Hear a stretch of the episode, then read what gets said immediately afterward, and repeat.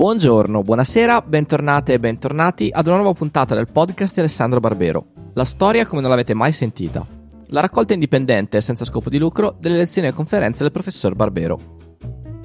Buon anno e ben ritrovati. Iniziamo il 2023 con un episodio Barbero Talk, ovvero un'intervista o un dialogo con il professor Barbero.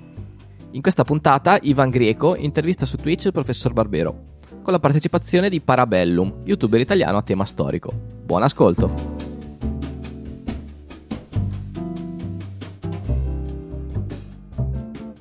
E allora diamo il benvenuto qua in miniera al professore Alessandro Barbero. Benvenuto professore. Buongiorno, grazie. Buongiorno, buongiorno professore. Buongiorno professore. Grazie, buongiorno. Benvenuto, è un grandissimo piacere averla qui con noi. Lei è testimone di quanto io abbia insistito per averla qui tutti questi mesi. No, no, no non sottolineiamo troppo questo aspetto. no, vabbè, più che altro per, per, far capire a chi ci segue quanto ci tenevo. Ecco. Il, il suo merito per avervi trascinato qui.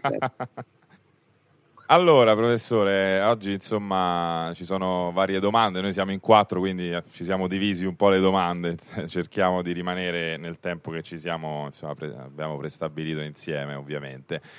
C'è però eh, una, una, questione che non era prevista, ovvero insomma, la scomparsa della, della regina Elisabetta II, quindi molti dei ragazzi e ragazze che ci seguono mi hanno chiesto di farle la domanda sul, sulla regina, ecco, quindi di, di, avere un po' la sua visione storica, da un punto di vista storico, dell'operato della regina Elisabetta II e anche della, della corona inglese, insomma, del futuro che verrà, se ha ancora senso una corona inglese.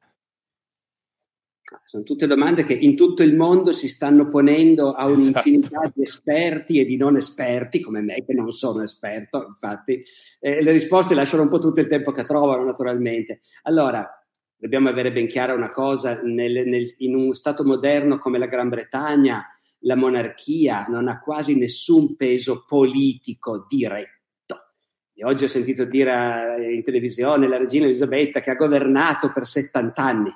La regina Elisabetta non ha minimamente governato. Però è un pezzo di un sistema di istituzioni, alcune delle quali hanno un potere concreto, mentre altre hanno soltanto un ruolo simbolico eh, ma anche il ruolo simbolico conta in politica, meno ai giorni nostri di quanto non contasse in altri tempi, eh, perché noi ci facciamo affascinare da altre cose e non tanto dalla pompa delle carrozze dorate e dei corazzieri probabilmente, però diciamo la regina Elisabetta è stata parte di un sistema politico in cui il sovrano non ha un potere politico diretto, però esiste e come tale può esercitare una sua influenza. Dopodiché la regina Elisabetta, diversamente da suo padre, non è vissuta in un tempo di, di, di terribili guerre in cui anche, anche, il ruolo di un sovrano, anche soltanto per dare, dire, dare forza al suo popolo, farsi vedere, essere presente. La regina Elisabetta non ha attraversato crisi di, questo, di questa gravità nel corso del suo regno e quindi noi non possiamo neanche dire è comunque una figura che ha avuto un peso eh, appunto per la sua portata simbolica in momenti gravi. È difficilissimo dire se sia un personaggio, voglio dire, ogni essere umano ha una sua complessità, ha una sua anima, eh, si porta dentro tante cose, anche tanti conflitti, tante difficoltà e lei ne ha vissute tante. Lo storico per adesso non può dire molto di più, noi siamo in grado, io ho potuto fare in passato una lezione, ma non soltanto, che ne so, sull'imperatrice Caterina di Russia, ma anche già sulla signora Margaret Thatcher che ha governato l'Inghilterra, la Gran Bretagna negli anni Ottanta, perché a distanza di qualche decennio noi leggiamo le loro lettere private, leggiamo gli appunti di loro pugno sui verbali dei consigli dei ministri. Eh, io della regina Elisabetta non ce l'ho questo materiale.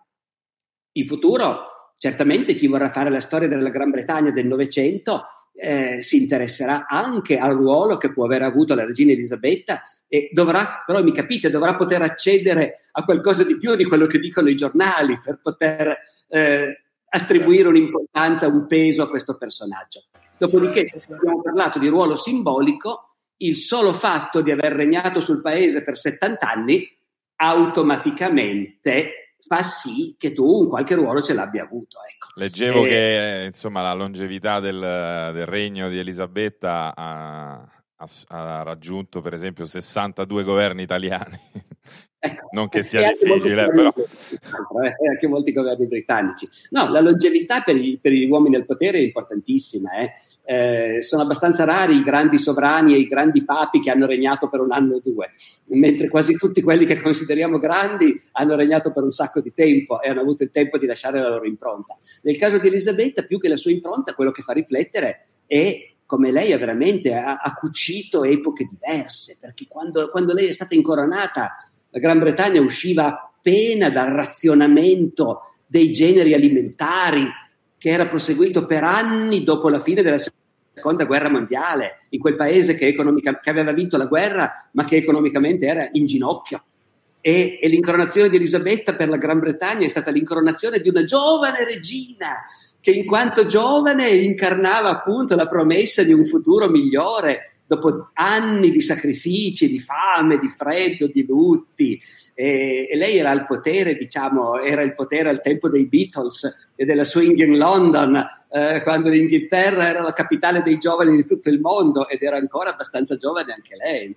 E, ed è arrivata fino a, a vedere la nostra epoca, appunto, di cui sa Dio cosa diranno gli storici del futuro, però certo è molto diversa dagli anni 50 e dagli anni 60. Ecco. E quindi in questo senso Elisabetta è una figura che, eh, come dire, chiunque, qualunque suddito britannico, come dicono loro, eh, indipendentemente dai suoi sentimenti, e a molti di loro non importa un fico secco né della monarchia né della regina, però qualunque suddito britannico ha vissuto tutta la sua vita con lei, con lei sul trono, con lei sui francobolli, con lei sulle sterline, eh, con lei in televisione, ecco, e, e questo fa parte dell'arredamento e quindi anche dell'identità collettiva di un popolo. Un po', se posso fare un paragone, come ci siamo accorti quando è mancato Piero Angela.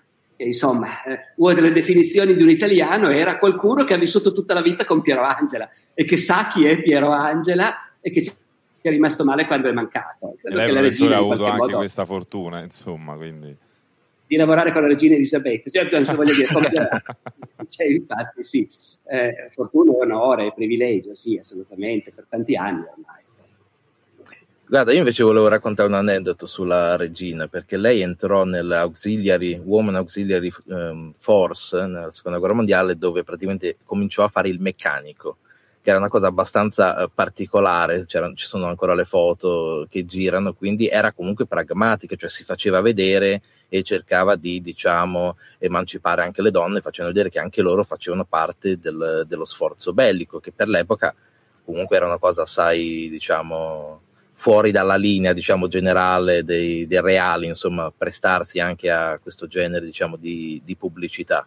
Sì, io credo che anche allora, naturalmente, i reali d'Inghilterra, che hanno fatto tutti la loro parte in guerra, la facessero secondo un'attenta regia eh, perché come dire, l'azienda, come diceva la regina, deve difendere la sua immagine e, e dimostrare la sua utilità. Non, non, io escluderei che sia stata una cosa così, un'alzata di ingegno di Elisabetta. Eh, credo che quei ruoli fossero tutti attentamente monitorati dagli uffici stampa, il che non toglie niente al fatto che appunto lei, come tutti gli altri, eh, come dire, ci si è prestata, non era una vita di rose e fiori far parte della... Sì, anche perché se guardi le foto pien... non c'è una macchia d'olio, non è mai sporca, è sempre in posa, quindi sono un po'... ricorda un po' quelle di Mussolini e il grano, no? Per mezz'ora tagliava il grano, esatto. Allora, professore, c'era una seconda domanda che volevo fare, poi mi taccio e lascio spazio agli altri. Eh, questa me l'ha consigliata mio padre, quindi rendo merito anche al papi è un suo estimatore. Eh, cito una sua, uh, una sua frase. Tutte le epoche sono diversissime, però c'è una caratteristica dei secoli bui che oggi, secondo me, sta un po' tornando. Per secoli bui intendiamo specificatamente quelli delle invasioni barbariche e il periodo subito dopo, non tutto il Medioevo. L'epoca di Dante o della costruzione di Notre Dame non sono secoli bui, evidentemente ma il V, VI, VII secolo sono epoche in cui si scrive poco e le opere scritte in quell'epoca ci colpiscono un po', perché non c'è una logica rigorosa, il ragionamento va un po' come vuole, la verifica dei dati non c'è, c'è molta credulità. Questo evidente declino delle capacità logiche tra gli intellettuali dei secoli bui un po' lo ritrovo per esempio nel discorso pubblico anche nel giornalismo. Il principio di non contraddizione, la logica nell'argomentare, la conseguenza conseguenzialità delle cose che dici. Non sono sicuro che fosse già così una volta, mi sembra che oggi sia più facile dire delle cazzate che non stanno né in cielo né in terra e, a- e che anzi si contraddicono tra loro e nessuno neanche nota.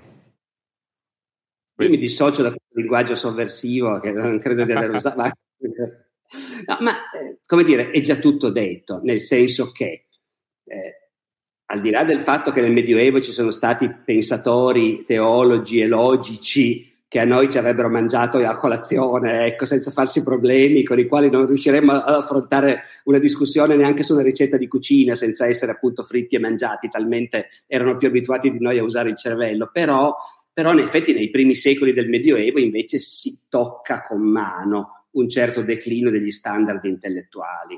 Ora, il problema è che per, le, per la nostra capacità di conoscere... Questo, Le ho letto questa cosa perché la domanda sarebbe appunto, trova delle similitudini evidentemente chiaro, chiaro, a quello che era... succedeva nel Medioevo, le fake news, i complotti, a quello che sta succedendo adesso, l'abbiamo visto con la pandemia, con la guerra. Eh, ma guardi, io non, non penserei tanto alle fake news e ai complotti perché quelli ogni epoca a suo modo...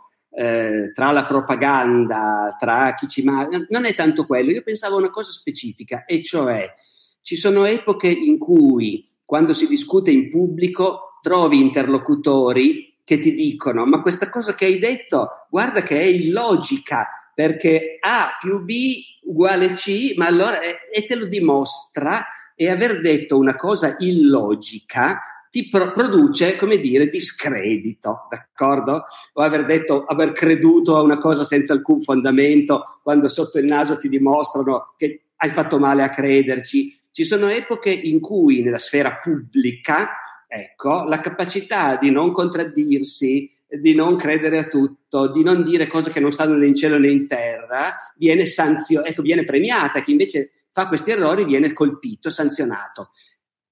L'impressione è che il declino delle scuole eh, delle scuole di dialettica e di logica nel V, nel VI, nel VII secolo, abbia fatto sì che allora generazioni di intellettuali potessero non farsi tanti problemi da questo punto di vista. Ora, oggi, oggi mentre noi il mondo del VII secolo lo conosciamo da pochi indizi e quindi ne abbiamo un'idea molto sommaria, oggi il nostro mondo è molto più complicato ed è pieno di gente che sa ragionare bene. Però ci sono state epoche in cui, visto che stavate parlando dell'Ucraina, eh, un'informazione che dice continuano i bombardamenti russi, sono cadute bombe russe su Kharkov, sono cadute anche bombe sulla centrale di Zaporizia, eh, lasciando intendere allo sprovveduto ascoltatore che siano russe anche quelle, perché non, non aggiunge nessuna precisazione, e che quindi i russi bombardano la centrale in cui loro stessi si trovano. Ecco, ci sono epoche in cui un'informazione fatta in questo modo avrebbe immediatamente provocato delle risposte pubbliche del genere, ma quindi voi ci dite che i russi si bombardano da soli? E perché quando le bombe sono russe si chiamano bombe russe e quando sono ucraine si chiamano bombe e basta, senza dire di chi sono? Eh, invece nella nostra epoca questo genere di fallacia logica, ho fatto un esempio a caso, ma un esempio che è di stretta attualità, se non vi piace questo esempio, ne troviamo in tanti altri campi. Eh? Questo esempio di fallacia logica, per cui puoi dire delle cose che è evidente che hanno un errore logico eh, o comunicativo e non ti devi aspettare che ti inchiodino su questo, perché tanto passa tutto nel magma generale della chiacchiera e, e questo però fa anche pensare che appunto la capacità di individuare le fallacie del tuo interlocutore e, e gli errori della propaganda sia più debole oggi sotto certi aspetti di quanto non è forse stata in, in altre epoche. Spero di non avervi scandalizzati citando un esempio in cui no, no, no, dato che noi siamo in guerra contro la Russia, ovviamente fa la sua parte, ecco, perché nei paesi Scusi, professore, ma se io le dicessi che siamo stati in grado di geolocalizzare la provenienza di questi colpi nella centrale di Zaporizia e vengono dalla parte russa, perché oggi con le tecnologie moderne siamo in grado di capire, diciamo, da dove arrivano i colpi geolocalizzandoli. Quello che è venuto fuori è che i colpi sono sia ucraini sia russi pare vede, che entrambi vede, vede, vede, però questo, questo è, noi non voglio poi adesso imbarcarmi in una polemica su Ucraina e Russia eh, no, infatti io oggi volevo evitare questo argomento però dalla parte russa Poi nella seconda frase ha detto i colpi sono sia ucraini sia russi. allora, sì, perché seguono diciamo, un pattern molto preciso che evitano esattamente le zone più vulnerabili, che è impensabile perché sono centinaia di colpi, quindi è palese, si spara per creare tensione, credo ognuno dei due per una ragione sua, però nessuno vuole colpire quello che deve colpire. Quindi in parte li abbiamo già localizzati vengono dalla parte ucraina, in parte vengono dalla parte russa. Ed è ovvio perché ci sono degli esempi tipici dove ad esempio c'è un palazzo che occlude diciamo, eh, la visibilità e quindi era impossibile che fosse sparato dall'altra parte. Questo è, Poi, molto quale... rassicurante. Questo è molto rassicurante, però le assicuro che nella nostra informazione pubblica è la prima volta che sento dire espressamente che sulla centrale hanno tirato anche gli ucraini. Eh, e quindi appunto, diciamo che in realtà il punto rimane in parte dimostrato, che poi anche i russi ci tirino facendo attenzione a non colpirla, eh, ci posso credere benissimo perché ormai quello che importa è quello che puoi dire al mondo e non quello che succede davvero lì, verissimo però credo che il punto sia comunque chiaro ugualmente. Eh, lei stesso mi dice i colpi sono anche ucraini. Eh, però siccome questo esempio può suscitare polemiche che non è, non è, questo il momento di fare, io, come dire, questa sensazione che nel nostro dibattito pubblico la logica abbia un po' perso diritto di cittadinanza e che si possa dire qualunque cosa eh, senza temere di essere poi chiamati a risponderne, io ce l'ho da molto tempo, non da febbraio, ecco. Ho fatto un esempio di attualità. Comunque sì, sempre... era un esempio per dire una cosa corretta, poi insomma... No, nel mio caso è tutto documentato, quindi ne prendo la responsabilità perché l'ho fatto. No, no, io, vuol dire, quello che lei mi dice, appunto, adesso è ridicolo che continuiamo a insistere su questo, ma dato che è un tema scottante, se lei mi dice è dimostrato che sulla centrale tirano sia gli ucraini sia i russi, entrambi facendo attenzione a non colpirla, a me sembra appunto, ripeto, molto credibile, molto rassicurante e molto diverso da quello che sento tutti i giorni invece nell'informazione, che dice che sono i russi che sparano sulla centrale, eh, incuranti di provocare il disastro nucleare. Esatto. No, qua cerchiamo sempre di dare un po' di sfumature di grigio. Comunque andiamo avanti perché altrimenti ci fermiamo sì, su sì, un sì, tema che non volevamo affrontare. So chi ecco la, domanda... la prossima domanda, Umberto. Sì, vado io Vai. velocemente perché mi interessava eh, farle questa domanda riguardo, la, se- eh, riguardo diciamo, la prima guerra mondiale. Io sono un appassionato del podcast di, di, Alessandro Barbero e mi sono ascoltato praticamente, penso, tutte le puntate disponibili fino ad oggi. E mi interessava un attimo un parere su una figura che potrebbe essere interessante, ehm, diciamo, approfondire qui, visto che ha trovato poco spazio nel, nei suoi racconti, cioè quella di Diaz, e del cambiamento organizzativo militare italiano durante la prima guerra mondiale. Ecco, io volevo capire se era più, era diciamo una, una nozione diciamo propagandistica del, um, dell'epoca magari di Mussolini oppure effettivamente c'è stato un cambiamento di paradigma con l'entrata di Diaz? Allora, mh, c'è stata un'evoluzione, un cambiamento nel modo in cui è stato gestito l'esercito italiano e l'entrata di Diaz è, la, è, dire, è l'avvenimento visibile, databile, che possiamo usare come punto di riferimento. Questo non vuol dire che siccome arriva Diaz, Diaz ha delle idee tutte diverse e allora cambia tutto. Diaz è una figura in qualche misura di facciata. Eh, che nell'esercito italiano bisogna, ci fossero dei grossi problemi e si dovessero cambiare molte cose, lo si sospettava già prima di Caporetto, ben inteso, perché per esempio un aspetto molto importante che si sottolinea sempre, cioè che l'Italia è arrivata in ritardo a capire che l'opinione, il morale dei soldati contano, eh, che i soldati non sono macchine o pedine, ma sono esseri umani pensanti e che quindi bisogna, bisogna convincerli e bisogna farli star bene eh, e bisogna divertirli e, bisogna fare in modo che si sentano che, che stanno facendo qualcosa di importante. Ora, queste cose che quando è scoppiata la guerra in Italia nessuno si sognava di pensare e che Cadorna probabilmente non ha mai pensato o capito, però tanti nell'esercito italiano lo stavano pensando già prima di Caporetto, tant'è vero che gli uffici P, gli uffici propaganda, vengono messi in piedi, per esempio nella seconda armata, già, già prima di Caporetto. Poi arriva Caporetto è una cosa che diventa evidente, anche se non tutti sono d'accordo, eh, ma gli alleati lo vogliono, è che bisogna buttare fuori Cadorna per dare di nuovo un segno simbolico innanzitutto di una nuova rotta, Prendono Diaz e perché prendano Diaz è tuttora una cosa non facilissima da capire. Eh? Quello che si ha l'impressione di capire è che i vertici politici del paese hanno poca fiducia nei nostri generali, in generale. Ci sono pochi generali di cui la Corte e il governo ritengono che siano persone abbastanza in gamba a cui si può affidare una responsabilità del genere, sono veramente pochi. Diaz per qualche motivo, probabilmente per qualità intellettuali, era da tempo stato, anche se era sconosciuto al grande pubblico perché comandava solo un corpo d'armata, ce n'erano 30 del suo stesso livello. Però Diaz, io ricordo che in un sondaggio fatto tra i politici o la corte, non so più, eh, il re che aveva chiesto un parere al primo ministro non molto tempo prima, un eventuale ministro della guerra fra i generali, chi potrebbe essere?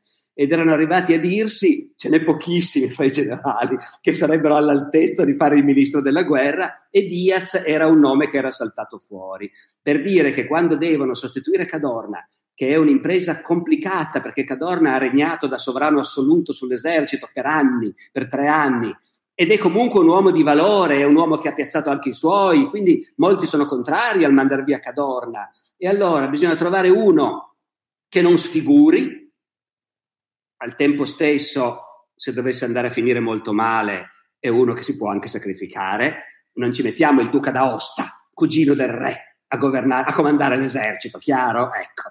Diaz va benissimo per questo. Questo è quel poco che so io, una biografia scri- critica di Diaz manca ancora in realtà. Quindi, e non so se ci sono i documenti privati per capire qualcosa di più di lui non è che dopo la guerra abbia fatto chissà quale altra, ecco, Diaz è un personaggio relativamente minore se vogliamo, però simboleggia una volontà di cambiamento e questo cambiamento che era nell'aria già prima, dopo Caporetto diventa urgente. E quindi diventa urgente stare attenti al morale delle truppe, quindi modernizzare l'esercito facendo le cose che gli altri fanno già da tempo, magari i russi no, ma i francesi sì, i tedeschi sì, i giornali, le ballerine, i club, le licenze, eh, tutte le cose che possono tirare su il morale dei combattenti e anche una disciplina meno rigida, anche se le abitudini non si perdono facilmente. A me sembra di aver letto che il ritmo delle fucilazioni anche nell'ultimo anno di guerra non è che sia cambiato molto rispetto agli anni precedenti, però diciamo c'è una mentalità complessiva diversa e Diaz simboleggia più ancora che aver voluto lui, diciamo, questo nuovo orientamento su cui ormai tanti erano, erano d'accordo. Certo, certo. Eh, faccio ancora un'altra domanda che mm, diciamo è più spinta verso eh, mie, eh, miei desideri. Ecco, un'altra figura che eh, mi ha fatto apprezzare, mi ha fatto anche scoprire, perché la scuola pubblica italiana è sempre molto di alto livello, è Solimano il Magnifico. è un'altra, è un'altra figura che eh, io ho apprezzato molti, molti, molte citazioni che lei ha fatto e, e mi ha sorpreso soprattutto quando lei ehm, ha raccontato eh, che nel Medioevo in verità eh, diciamo l'Oriente era molto più accogliente rispetto che all'Occidente. E mi ero posto questa, questa domanda che oggi le rivolgo.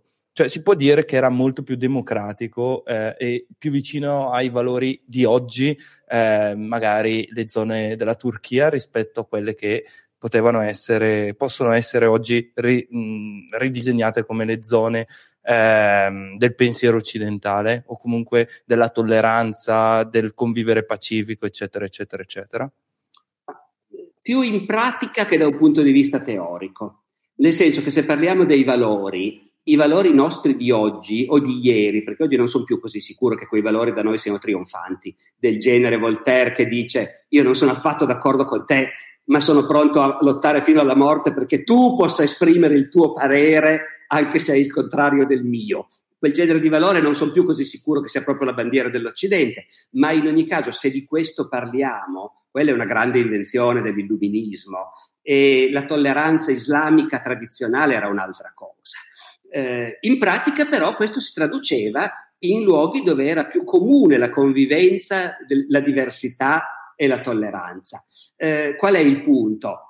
Il punto è che il cristianesimo e l'Islam naturalmente si assomigliano come due gocce d'acqua, nel senso di hanno lo stesso Dio e hanno una rivelazione e ritengono che quella rivelazione sia l'ultima e definitiva e che Dio stia dalla loro parte. Questo, diciamo, storicamente nei secoli e nei millenni è l'atteggiamento sia dei cristiani sia dei musulmani.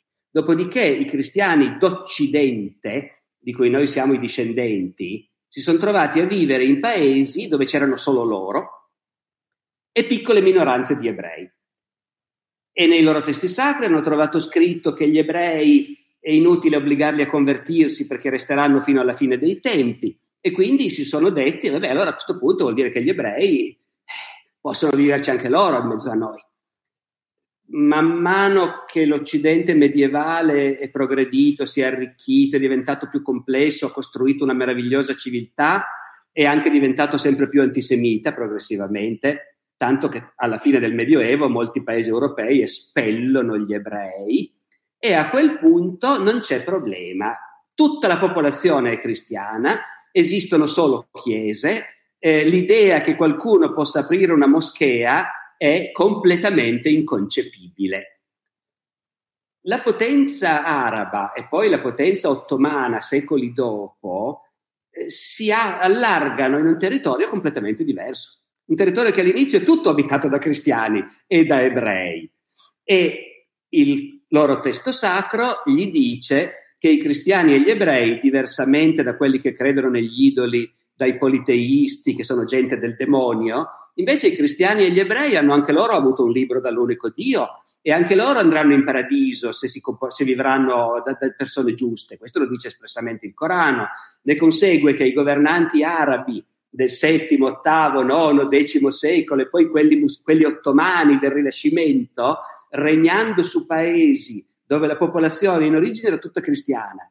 Poi con i secoli tanti si sono convertiti all'Islam naturalmente, ma grosse minoranze cristiane sono rimaste dappertutto e grosse minoranze ebraiche. A quel punto i governanti di quei paesi, leggendo nel loro libro sacro che i cristiani e gli ebrei, tutto sommato, eh, sono anche loro seguaci del nostro stesso Dio, hanno ragionato che la cosa più logica dal punto di vista politico era lasciarli in pace e permettergli di avere le loro chiese, le loro sinagoghe. Però ben inteso, non in una prospettiva volteriana del la tua opinione vale la mia. Eh, ebrei, e musulm- ebrei, e cristiani nelle, degli imperi musulmani erano cittadini di seconda categoria che pagavano più tasse degli altri, la chiesa la potevano tenere aperta ma suonare le campane no, eh, costruirne di nuove nemmeno senza permesso, cioè, c'erano mille limitazioni perché per i musulmani era ovvio che questi poveretti erano gente di seconda categoria che proprio per miracolo Dio tollerava, ecco, mettiamola così. Quindi concettualmente è altra cosa dalla tolleranza del nostra, dell'Occidente moderno. Però rimane vero che a, a Costantinopoli, capitale del sultano, metà della popolazione era cristiana era pieno di chiese e monasteri cristiani, tuttora ci sono grandi chiese e monasteri domenicani, per esempio, a Costantinopoli, era pieno di taverne dove si beveva vino, benché fosse un paese musulmano, e queste cose in una capitale dell'Occidente rinascimentale sarebbero state inconcepibili. Grazie mille. Passo la palla a Francesca.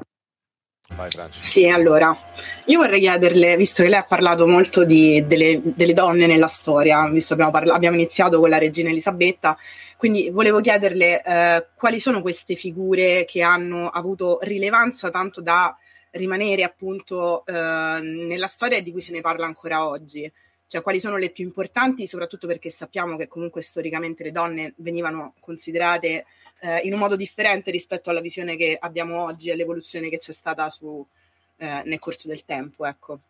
Quindi volevo chiederle questo. Ah, allora, eh, quando si parla della storia ci sono due modi di intendere questo concetto.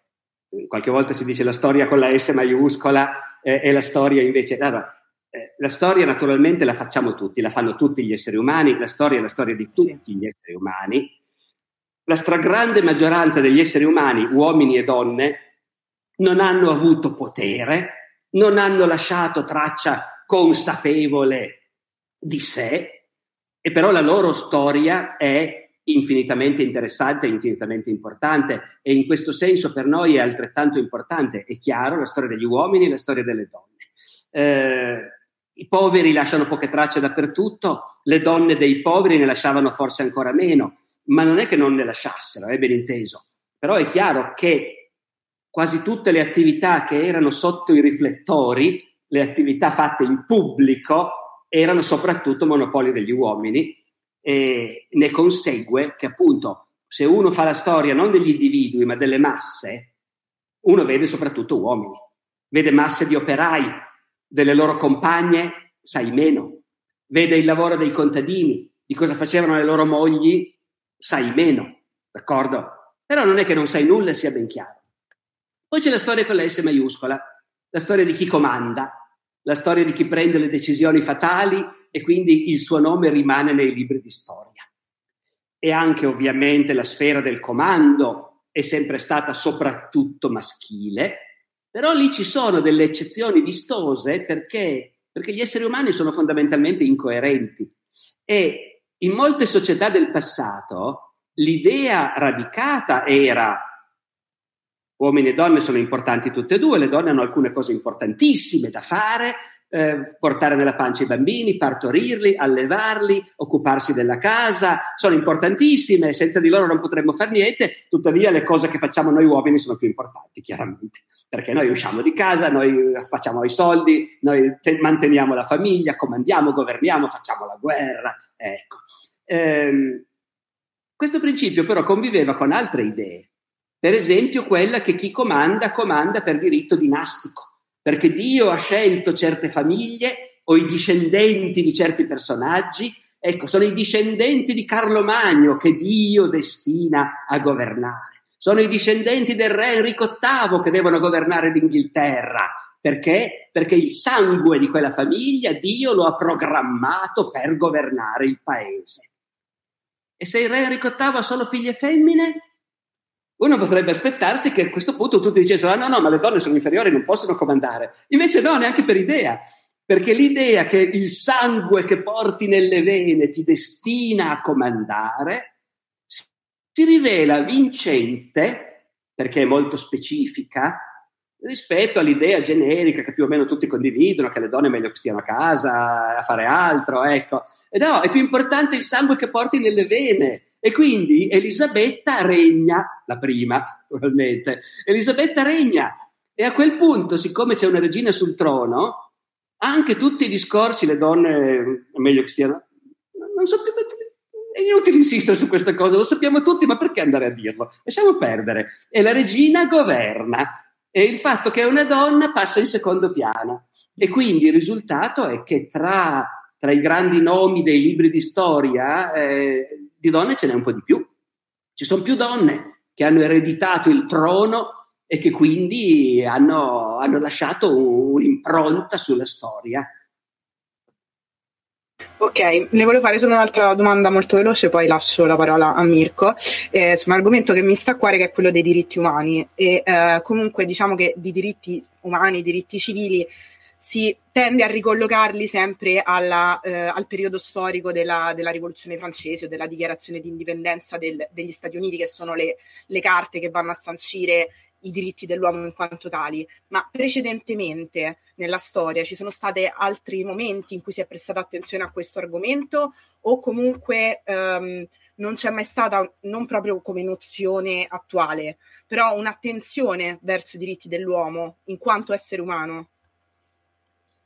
Ma il fatto è che, mh, mm, beh, premettiamo che il discorso dei diritti dell'uomo in quanto essere umano, anche quando viene fatto al tempo delle grandi rivoluzioni nostre, la rivoluzione americana, la rivoluzione francese, eh, porta comunque ai nostri occhi una misura di contraddizione, se non di ipocrisia impressionante, perché eh, i padri fondatori degli Stati Uniti che proclamano che tutti gli uomini nascono uguali sono in gran parte proprietari di schiavi e, e a nessuno di loro, a quanto sembra, viene in mente. Eh, ecco, quello che voglio dire è che un discorso di diritti uguali per tutti in quanto esseri umani e basta è un discorso moderno se non contemporaneo e che anche oggi rischia di essere in gran parte un discorso più che non una realtà concretamente vissuta, perché abbiamo visto benissimo che il colore degli esseri umani e quello dei loro capelli continuo a contare molto per vedere il tipo di, no, di, di, di appoggio che ottengono sì. quando lottano per i loro diritti.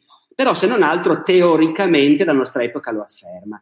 In passato non c'era tanto questa visione, o meglio c'era in astratto, ma si pensava alla propria comunità politica. Gli abitanti di una città pensavano ai propri diritti in quanto cittadini di quella città. Gli abitanti di un regno potevano pensare ai propri diritti in quanto cittadini di quel regno. Nessuno si preoccupava o pochi si preoccupavano di dire ma e gli altri, quelli che non sono cittadini, d'accordo? Intellettuali che si ponevano il problema ci potevano essere, ma qui io sto parlando invece di, di sentimenti di massa. Con questa limitazione che ho detto, il sentimento noi, gli abitanti di Atene, gli abitanti di Firenze, gli abitanti del Regno d'Inghilterra, noi abbiamo diritto a essere liberi e a essere uguali e abbiamo diritto alla giustizia e abbiamo diritto a un governo che non sia tirannico, che non sia arbitrario, ma che rispetti le leggi. Questo tipo di diritti, che noi definiremmo diritti politici, eh, fa parte da sempre, il discorso su questo fa parte da sempre della nostra civiltà. La nostra civiltà anche, anche nel Medioevo, anche nel Medioevo trovi rivolte contadine occasionate dal fatto che nel regno d'Inghilterra ci sono troppi servi e invece gli uomini sono stati creati tutti uguali. Lì dicono gli uomini, hanno anche dei preti che gli danno ragione, che gli dicono certo Adamo ed Eva, al tempo di Adamo ed Eva erano tutti uguali e noi siamo tutti, però in realtà quello che stanno pensando è il regno d'Inghilterra naturalmente. Non è che gli viene in mente di battersi per la liberazione di chi abita in Africa, supponiamo, ecco. Però a livello della propria comunità politica la possibilità di battersi per la libertà, per l'eguaglianza, per un governo rappresentativo o come minimo giusto e non tirannico, non arbitrario, quello fa parte dell'eredità della civiltà occidentale da sempre. Eh, su altre civiltà non mi pronuncio perché non le conosco, non ho idea nella civiltà cinese, per esempio, quanto spazio abbiano questi discorsi, ma nella civiltà occidentale senza alcun dubbio ci sono sempre stati. Grazie. Andiamo da Mirko, la tratteniamo ancora 10-15 minuti, professore, se per lei va bene, poi la, la lascio andare. Grazie. Allora, ne approfitto visto che si parlava di cittadinanza e, e, di diritti. Io ricordo che lei aveva fatto un video dove parlava proprio della cittadinanza, dell'editto di Caracalla, no? cioè la Costituzione antoniniana per descrivere insomma, il fatto che i cittadini dell'impero romano insomma, avevano la cittadinanza romana.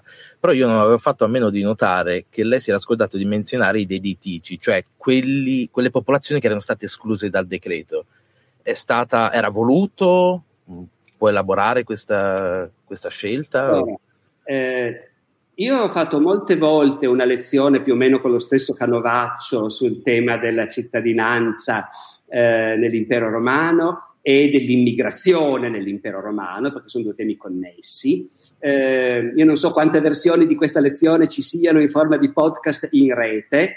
In alcuni casi sono entrato un po' più nel dettaglio sul tema dei deditici, in altri casi non ci sono entrato, giudicando che in base alla situazione, al tempo, al tipo di pubblico non fosse opportuno entrare troppo nel dettaglio. Però la cosa in realtà invece eh, fa parte assolutamente dell'argomento e, e più volte l'ho presentata. Ehm, il punto è che la cosa non sta esattamente come ha detto lei, nel senso che non è che, dunque, intanto per chi, eh, questo linguaggio astruso che stiamo usando, chi sono i deditici? Eh, all'ingrosso potremmo dire gli immigrati. Immigrati, cioè gente che viene da fuori nell'impero romano, diversamente da quello che succede oggi in cui grosso modo gli immigrati decidono individualmente o a piccoli gruppi di tentare questa avventura drammatica, nell'epoca, nel mondo romano, quello che noi conosciamo meglio sono i casi in cui intere tribù o interi popoli o comunque grossi pezzi, migliaia, decine di migliaia di persone ricevono ufficialmente dall'imperatore il permesso di entrare. Queste persone si chiamano deditici perché i romani devono trovare il modo di dargli una cittadinanza giuridica, un ruolo, una posizione giuridica, non sono cittadini romani nel momento in cui entrano nell'impero, ovviamente, è pieno anche di indigeni nelle province dell'impero che non hanno ancora avuto la cittadinanza. Quindi è chiaro che anche i 20.000 sarmati che l'imperatore Costantino decide di stanziare a Modena, non è che solo perché li porta nella pianura padana diventano cittadini romani. Ma allora cosa sono? Schiavi no, perché loro hanno negoziato liberamente di entrare. E quindi gli si inventa una connotazione giuridica per cui sono paragonati a chi vive nell'impero senza essere cittadino e si usa questo termine deditici per dire che loro hanno rinunciato, hanno dato, no? deditici da dare, hanno consegnato se stessi e hanno consegnato qualunque diritto che potessero avere all'imperatore. Si sono messi nelle mani dell'imperatore.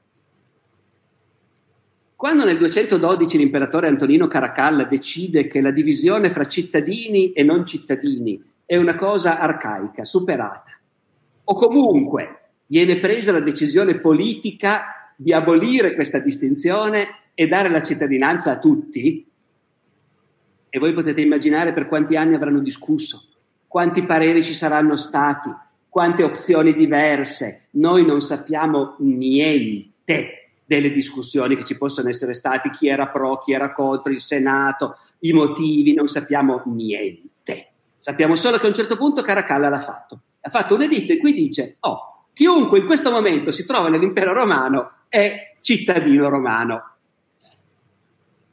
Dopodiché, il problema che pone Mirko è, e questo valeva anche appunto per gli immigrati deditici, quelli che c'erano già, Potrebbe sembrare di sì, ma anche quelli che arriveranno in futuro è automatico? Entri nell'impero, quindi hai la cittadinanza? Capite? Sarebbe lo ius soli all'ennesima potenza. Non ci devi essere nato, basta che entri e sei cittadino. Eh, era il pal- parallelismo che cercavo, infatti, era proprio quello. Eh, certo, certo. Allora, qual è la risposta? Uno dice andate a leggere il dito di Caracalla e vediamo cosa dice. Ma noi non ce l'abbiamo l'editto di Caracalla. Eh, però però cent'anni fa è stato trovato un papiro greco e quelli che hanno decifrato questo editto, questo papiro, papiro di Gissen si chiama, G40, e a un certo punto hanno detto, ma sai che sembrerebbe l'editto di Caracalla, guarda cosa dice, cittadinanza, tu, eh, sta a vedere che abbiamo trovato l'editto di Caracalla, però non c'è proprio tutto, è tradotto in greco, ma questo non è un problema, metà dell'impero parlava greco ovviamente. Non c'è proprio tutto, parla dei deditici, dai, vedi, parla, che col, che scoop. Troviamo cosa dice l'edito di Carcalla sui deditici. Dice, sì, sì, guarda, quanto hai ticchioi, saranno ben i dediticchioi, sì, sì, sì, quanto ai deditici, buco, c'è un buco nel papiro. E allora, più bello. E poi continua dicendo gli stessi dir- i diritti che avevano prima.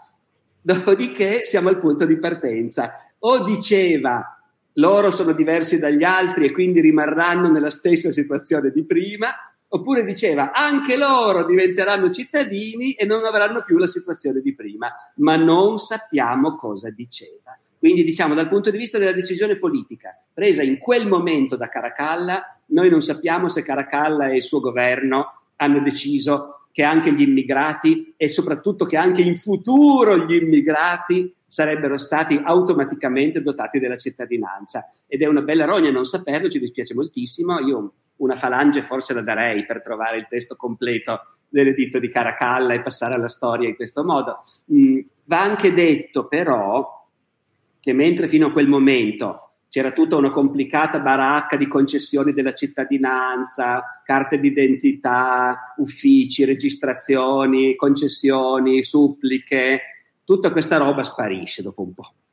Non hai avuto nessuno che fare domanda per avere la cittadinanza e quindi la sensazione che in pratica la reazione collettiva sia stata va bene, non, non c'è più nessuno che non sia cittadino, tranne gli schiavi si intende, ma quello è ancora un altro discorso. Guardi, professore, trovandomi anch'io a fare conferenze, spesso mi rendo conto come in alcune versioni mi soffermo di più su alcuni dettagli, in altre me, me le dimentico. È naturale, era solo un mio dubbio. No, ma per, per capire è molto interessante, solo che come avete capito è un po' troppo dettagliata per sì. soffermarci a lungo in certe situazioni. Guardi, la ma mia in verità è molto affascinante domanda... la risposta. È sì. molto affascinante.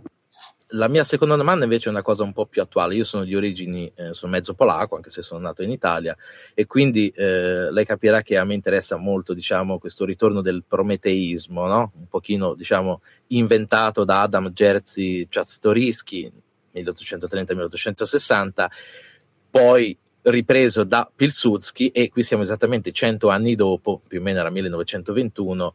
Io mi chiedo se i russi siano riusciti in qualche modo adesso, diciamo, uh, in modo coercitivo più o meno a coalizzare quei pale- paesi che dovevano poi fare parte dell'intermarium, perché abbiamo visto ora più o meno i Baltici, uh, la Finlandia ed altri, bene o male, stanno formando una specie di coali- coalizione che se una volta doveva essere, diciamo, panslava o piccolo panslavismo, eh, adesso sta diventando insomma un po' eh, antirussa. Quindi Pilsudski aveva ragione e aveva un po' precorso i tempi o sono stati i russi a creare in modo diciamo approssimativo e diciamo secondario quello che sta avvenendo ora visto che sono passati diciamo dal panslavismo al panrussismo ma allora, come lei sa benissimo, questa non è una domanda a cui si possa dare una risposta né in un senso né nell'altro. Nessuno di noi lo sa con certezza. Sicuramente l'invasione russa dell'Ucraina è stato il catalizzatore di una serie di reazioni che erano già in qualche misura possi- potenzial- potenziali, evidentemente, ma non c'è dubbio che l'invasione dell'Ucraina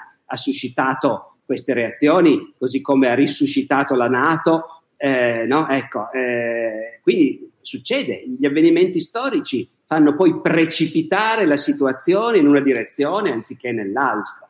E quando la situazione precipita in una certa direzione, è chiaro che chi cent'anni prima l'aveva previsto, a quel punto tutti noi diciamo accidenti, però come ci aveva azzeccato, ma non è che fosse sicuro che andava così naturalmente, eh, perché altrimenti Pilsudski dall'altro mondo dovrebbe fare un monumento a Putin per avergli creato questa cosa. No, è che i problemi storici, scusi professore, rimangono bene o male gli stessi alla fine, si ripresentano diciamo in maniere ci differenti. Ma... Ci sono indubbiamente delle continuità ci sono delle continuità, ci sono anche dei momenti in cui le cose sembrano tramontare e tu ti illudi che siano tramontate. Per esempio, eh, chi tornasse dritto dal 1945 e andasse adesso a Gorizia e vedesse la frontiera fra Gorizia e Nova Gorizia, che non c'è più, eh, la frontiera non c'è, la gente va avanti e indietro liberamente senza il minimo problema, si usa la stessa moneta, no? Ecco, vivi qua, ti sembra quasi di vivere nello stesso paese. Chi arrivasse lì dal 1945 rimarrebbe esterrefatto.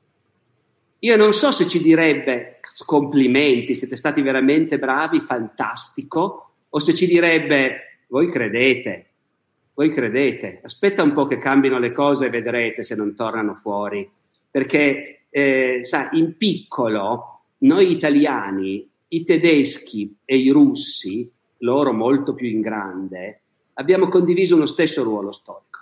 Abbiamo condiviso il ruolo di essere ognuno nelle, nelle debite proporzioni e nel suo orizzonte, che per noi era molto piccolo, però abbiamo vissuto la stessa situazione di essere il popolo più forte in una certa area geografica più forte militarmente, ma anche più forte, non voglio dire spiritualmente, ma più complesso, con una cultura più articolata e con la voglia, e col sentimento di avere una missione da compiere, no? civilizzatrice, che si mescolava inestricabilmente alla voglia di conquista, di comando e di egemonia. Noi italiani e i tedeschi, noi italiani appunto alla frontiera con i Balcani e fino alle isole greche, i tedeschi in uno spazio molto più ampio, nello spazio del Drangenachosten, fino appunto al Baltico. Abbiamo vissuto questa cosa per secoli e alla fine della seconda guerra mondiale l'abbiamo pagata carissima, sia noi sia i tedeschi. I russi hanno vissuto anche loro per secoli questo ruolo egemonico con qualche differenza perché fra i popoli su cui i russi hanno imposto la loro egemonia ce n'erano anche, come i polacchi per esempio, che avevano una civiltà altrettanto sofisticata, altrettanto complessa, però erano un popolo più piccolo e militarmente più debole. Altri popoli erano effettivamente più indifesi anche culturalmente. Eh, è chiaro, sto facendo delle analogie molto all'ingrosso, eh, poi nel dettaglio le differenze sono infinite, però molto all'ingrosso questi esempi ci dicono che un popolo che ha la possibilità di farlo tende a imporre la sua egemonia politica, militare, ma anche culturale, eh, religiosa, spirituale su altri popoli circostanti e può venire un momento in cui paga le conseguenze di questo perché ha provocato un tale accumulo di rancore e di odio che poi quando le circostanze cambiano questo rancore e questo odio si scatenano. Ripeto, i tedeschi e noi l'abbiamo pagato con l'esodo di intere popolazioni e con centinaia di migliaia di morti tutto questo. Il crollo dell'impero russo è stato molto apparentemente molto meno sanguinoso, molto più pacifico, ma al tempo stesso ha lasciato una situazione irrisolta. Eh, gli italiani dall'Istria sono stati cacciati nella loro grande maggioranza. È stata una tragedia che poi è stata sfruttata politicamente in un modo o nell'altro, ma questo è un altro discorso, è stata una tragedia, dopodiché in Istria il problema non si è più posto. Eh, in Estonia o nel Donbass i russi sono rimasti sotto il nuovo governo di paesi che avevano ereditato invece l'ostilità e il rancore accumulati nei secoli. Da qui un perdurare di ostilità, di rancore e di vecchie ingiustizie sostituite da nuove ingiustizie, che fa sì che lì la situazione da quel punto di vista sia assolutamente esplosiva. Eh, perché le pulizie etniche che hanno messo fine ai tedeschi di Tallinn o di Breslavia o agli italiani di Fiume e di Zara, lì non ci sono state e la situazione è ancora appunto completamente in sospeso e l'odio e il rancore eh, vecchio e nuovo sono ancora tutti lì. Così almeno Guardi, mi sembra. Le, rubo una citazione per far capire un po' il pensiero polacco su questa, su questa cosa, è proprio una, una battuta eh, i polacchi dicevano con i tedeschi perdiamo la libertà, con i russi l'anima. Sì, perdiamo l'anima, certo, sì, sì. E in effetti i polacchi hanno sempre, dovendo scegliere, hanno sempre scelto. Io è una cosa che non riesco a perdonargli del tutto, però li posso capire effettivamente. Professore, eh, qui ci sarebbero altre centinaia di domande, so che lei deve andare via tra poco. Ce le concede solo due? E poi Dai, dieci minuti li ho. Ok, allora ne faccio una io e una a Umberto e, e poi la, la lasciamo andare. Quella mia in realtà eh, è una che è arrivata da, da, diversi ragazzi e ragazze che ci seguono eh, tra ieri e oggi, insomma, e riguarda eh, i programmi scolastici. Quindi eh, se eh, ad oggi eh, sarebbe importante, secondo lei, eh, magari ridurre eh, l'importanza data alla storia antica, alla storia romana medievale e moderna per darne di più a quella contemporanea, magari riuscendo ad arrivare nei programmi di storia fino agli anni 90. Io do un parere che è strettamente individuale, è il parere di una persona che non è, più, non è a scuola, ovviamente, eh, non ho neanche più un figlio a scuola da vent'anni ormai, quindi non, non, sono dentro la scuola in nessun modo. Dal mio personale punto di vista, che vale quello che vale, la risposta è no. Eh, perché lo scopo della scuola è precisamente di insegnarti cose di cui altrimenti non saprai mai niente. Perché per lo stesso motivo uno potrebbe dire: ma allora basta col latino, insegniamo il cinese invece, che sarebbe molto più utile. E certo che il cinese sarebbe molto più utile ma sono, se uno se lo vuole imparare, se lo impara. Mentre invece il latino lo impari soltanto a scuola e il latino è l'unico modo per comunicare con i nostri antenati.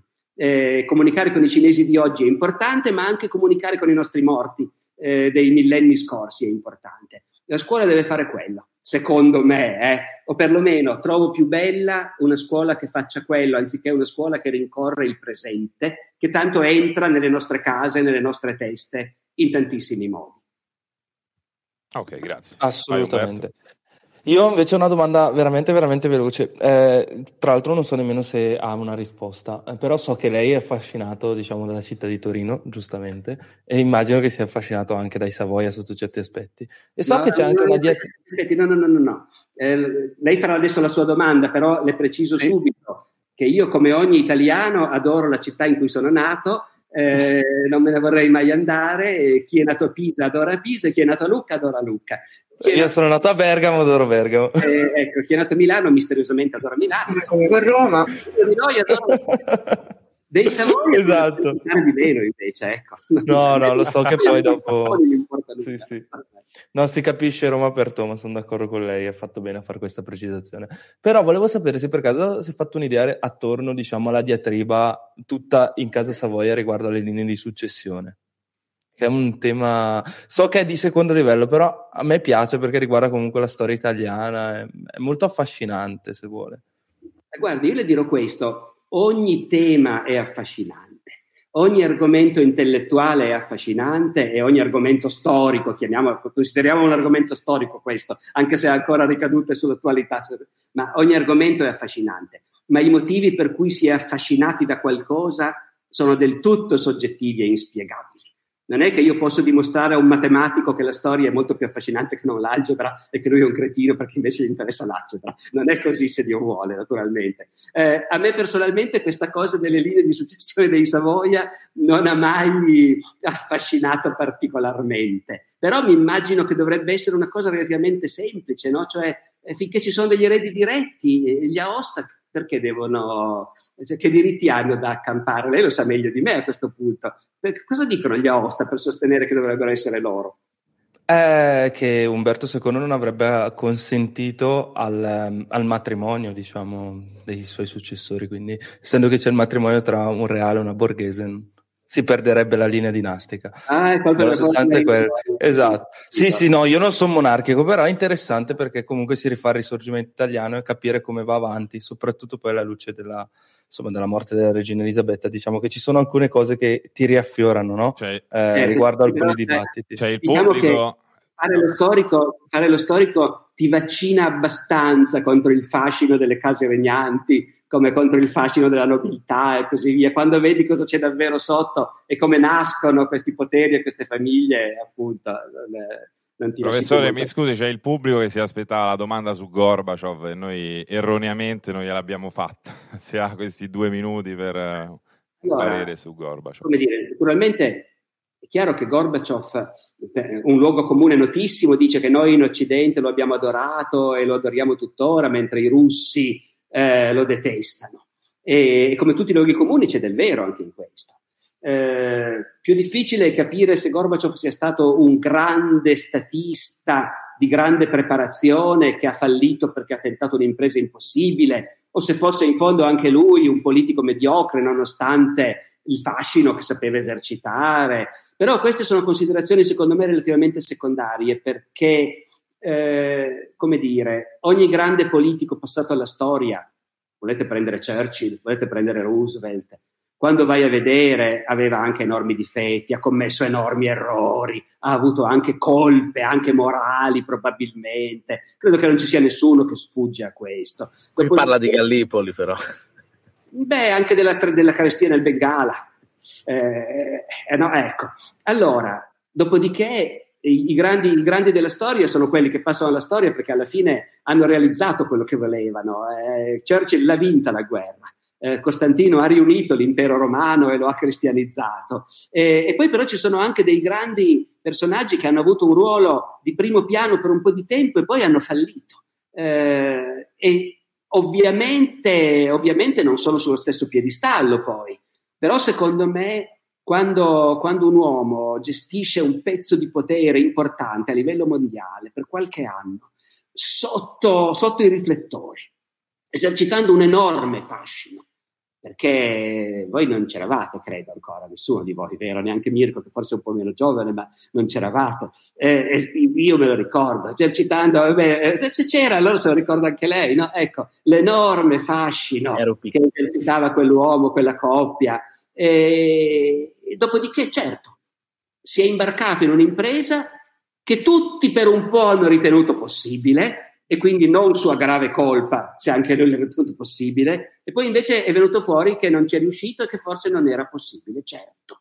E ha lasciato un'eredità pesantissima. Se i russi hanno un pessimo ricordo di Gorbaciov è perché loro, diversamente da noi, mentre noi dal 1990 in poi ce ne siamo fregati di tutto quello che succedeva in Russia, eh, e invece i russi ci stavano dentro, vivevano lì vivevano lì con la, con la fame, con le code decuplicate, con i criminali al potere, con gli oligarchi che impazzavano, ecco. E di tutto questo la brava gente, più che dire è colpa di Gorbaciov, ecco, analisi più sofisticate magari erano possibili, ma la brava gente questo diceva. Allora, quindi è chiaro che si tratta di un personaggio tragico da questo punto di vista.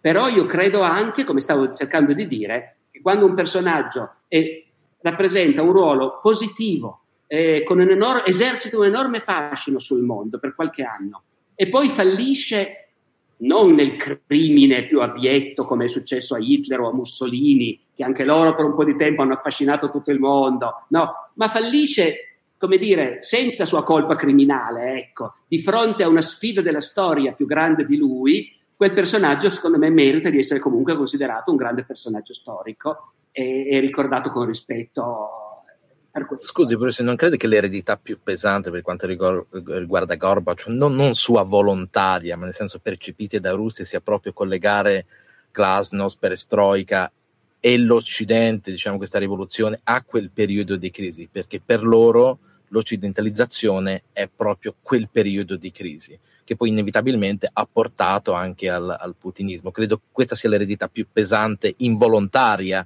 perché ha mal gestito diciamo, la situazione. Sì, sì, però capisce che se entriamo in questo discorso, allora, allora il problema è che questi, di queste eredità si dovrebbero far carico in tanti, non soltanto lui, ma anche noi, perché il modo in cui l'Occidente si è comportato nei confronti della Russia dopo la dissoluzione dell'Unione Sovietica eh, ha contribuito enormemente appunto alla, alla, difficoltà dei russi di accettare l'Occidente e i suoi valori come qualcosa di positivo, come un mondo amico pronto. Ecco, non siamo mai stati un mondo amico pronto ad abbracciarli. Eh, ci possono essere mille motivi per questo, eh, però è un dato di fatto e loro questo l'hanno visto benissimo. Bene, grazie professore.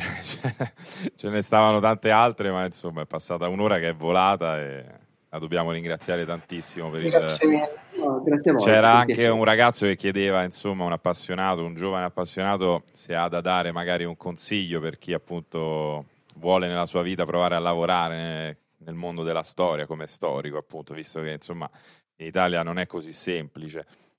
No, allora guardi, bisogna dire questo. Chiudere, diciamo, in bellezza. No, eh, a, me, a, me, spesso mi viene facile perché capita spesso che mi scriva qualcuno che appunto mi dice io, io vorrei studiare storia, ma tutti mi dicono morirai di fame. Eh, e quindi, secondo me, bisogna semplicemente avere chiaro che ci deve essere un piano B se decidi che, di imbarcarti in questo tipo di studi. E cioè, se tu sei appassionato di storia, studia storia se ci fosse una facoltà universitaria che ti garantisce un ottimo lavoro ben pagato, allora non lo direi questo. Ma non c'è nessuna facoltà universitaria che te lo garantisce. Ecco. Eh, forse ingegneria oggi ti garantisce ancora 1200 euro al mese eh, quando, quando, sei, quando esci dal Politecnico, però l'ingegneria deve, avere, deve essere capace di farlo l'ingegnere, insomma. Ecco. Eh, io dico anche sempre scherzando, se i tuoi hanno una farmacia, fai farmacia se hai lo zio notaio pronto a lasciarti lo studio, fai giurisprudenza, poi leggerai tanti libri di storia nel tempo libero. Ma siccome la maggior parte dei ragazzi non è in questa situazione, io gli dico tranquillamente no, non credere a quelli che ti dicono che morirai di fame. Studia storia se è quello che ti piace, se desideri diventare uno storico e poter vivere facendo quello, sappi che è possibile, ma è molto difficile. Bisogna essere bravi e molto fortunati. E quindi tu non puoi, in, come dire, giocarti tutta la tua vita solo su questo. Devi sapere che con una laurea in storia e magari anche dopo un dottorato di ricerca, il dottorato di ricerca è già una strettoia, è già un imbuto, ma non è difficilissimo averlo. Ecco, dopo quello ti diranno grazie, arrivederci. Non farai lo storico di mestiere. Devi sapere che molto probabilmente farai l'insegnante a scuola potrai inventarti mille altre cose. Eh. Sono, io vedo i miei laureati fanno mille cose diverse, però c'è uno sbocco di massa che è l'insegnamento a scuola e che resterà ancora per un certo numero di anni. Se tu decidi di studiare storia perché o diventerai scusate se lo dico, una cavolata, il secondo professor Barbero, e altrimenti non hai alternative e ti suicidi, no, questo non lo devi fare. Ma se l'idea di insegnare a scuola, cioè di fare un lavoro che potrebbe essere il più bello del mondo, nel nostro paese non lo è, perché il nostro paese è di un'ingratitudine vergognosa nei confronti della scuola e degli insegnanti, e però rimane un lavoro fondamentale, ecco. Ed è un lavoro che è possibile ottenere nel nostro paese oggi e ancora nei prossimi anni. Se si vuole, si diventa insegnante a scuola. Allora, se sai questo, vai e iscriviti a storia senza, senza alcun dubbio. Ecco. Perfetto. Grazie professore, è stato un piacere averla qui un buon lavoro e speriamo insomma di rivederla prima o poi qui da noi. Dai, perché ci ho divertito molto anch'io. Grazie, grazie mille, veramente. Grazie, grazie. grazie mille, buon lavoro. Arrivederci. Buona giornata. Grazie per aver ascoltato questa puntata. Nella descrizione trovate il link al video YouTube da cui è tratto l'audio che avete appena ascoltato. Naturalmente, se il podcast torna dalle ferie natalizie, lo fa anche il palco del mercoledì, che è l'appuntamento settimanale della community per discutere e chiacchierare di storia, cultura, attualità e tutto quello che ci passa per la testa. Ci sentiamo sulla community Discord questo mercoledì alle 21. Per collegarsi è necessario iscriversi gratuitamente alla community via barberopodcast.it slash community. La musica è, come sempre, la bossa antigua di Kevin MacLeod in Competech.com, pubblicata con licenza Creative Commons CC BY 4.0. Ci sentiamo la settimana prossima con una nuova puntata del podcast Alessandro Barbero. Ciao!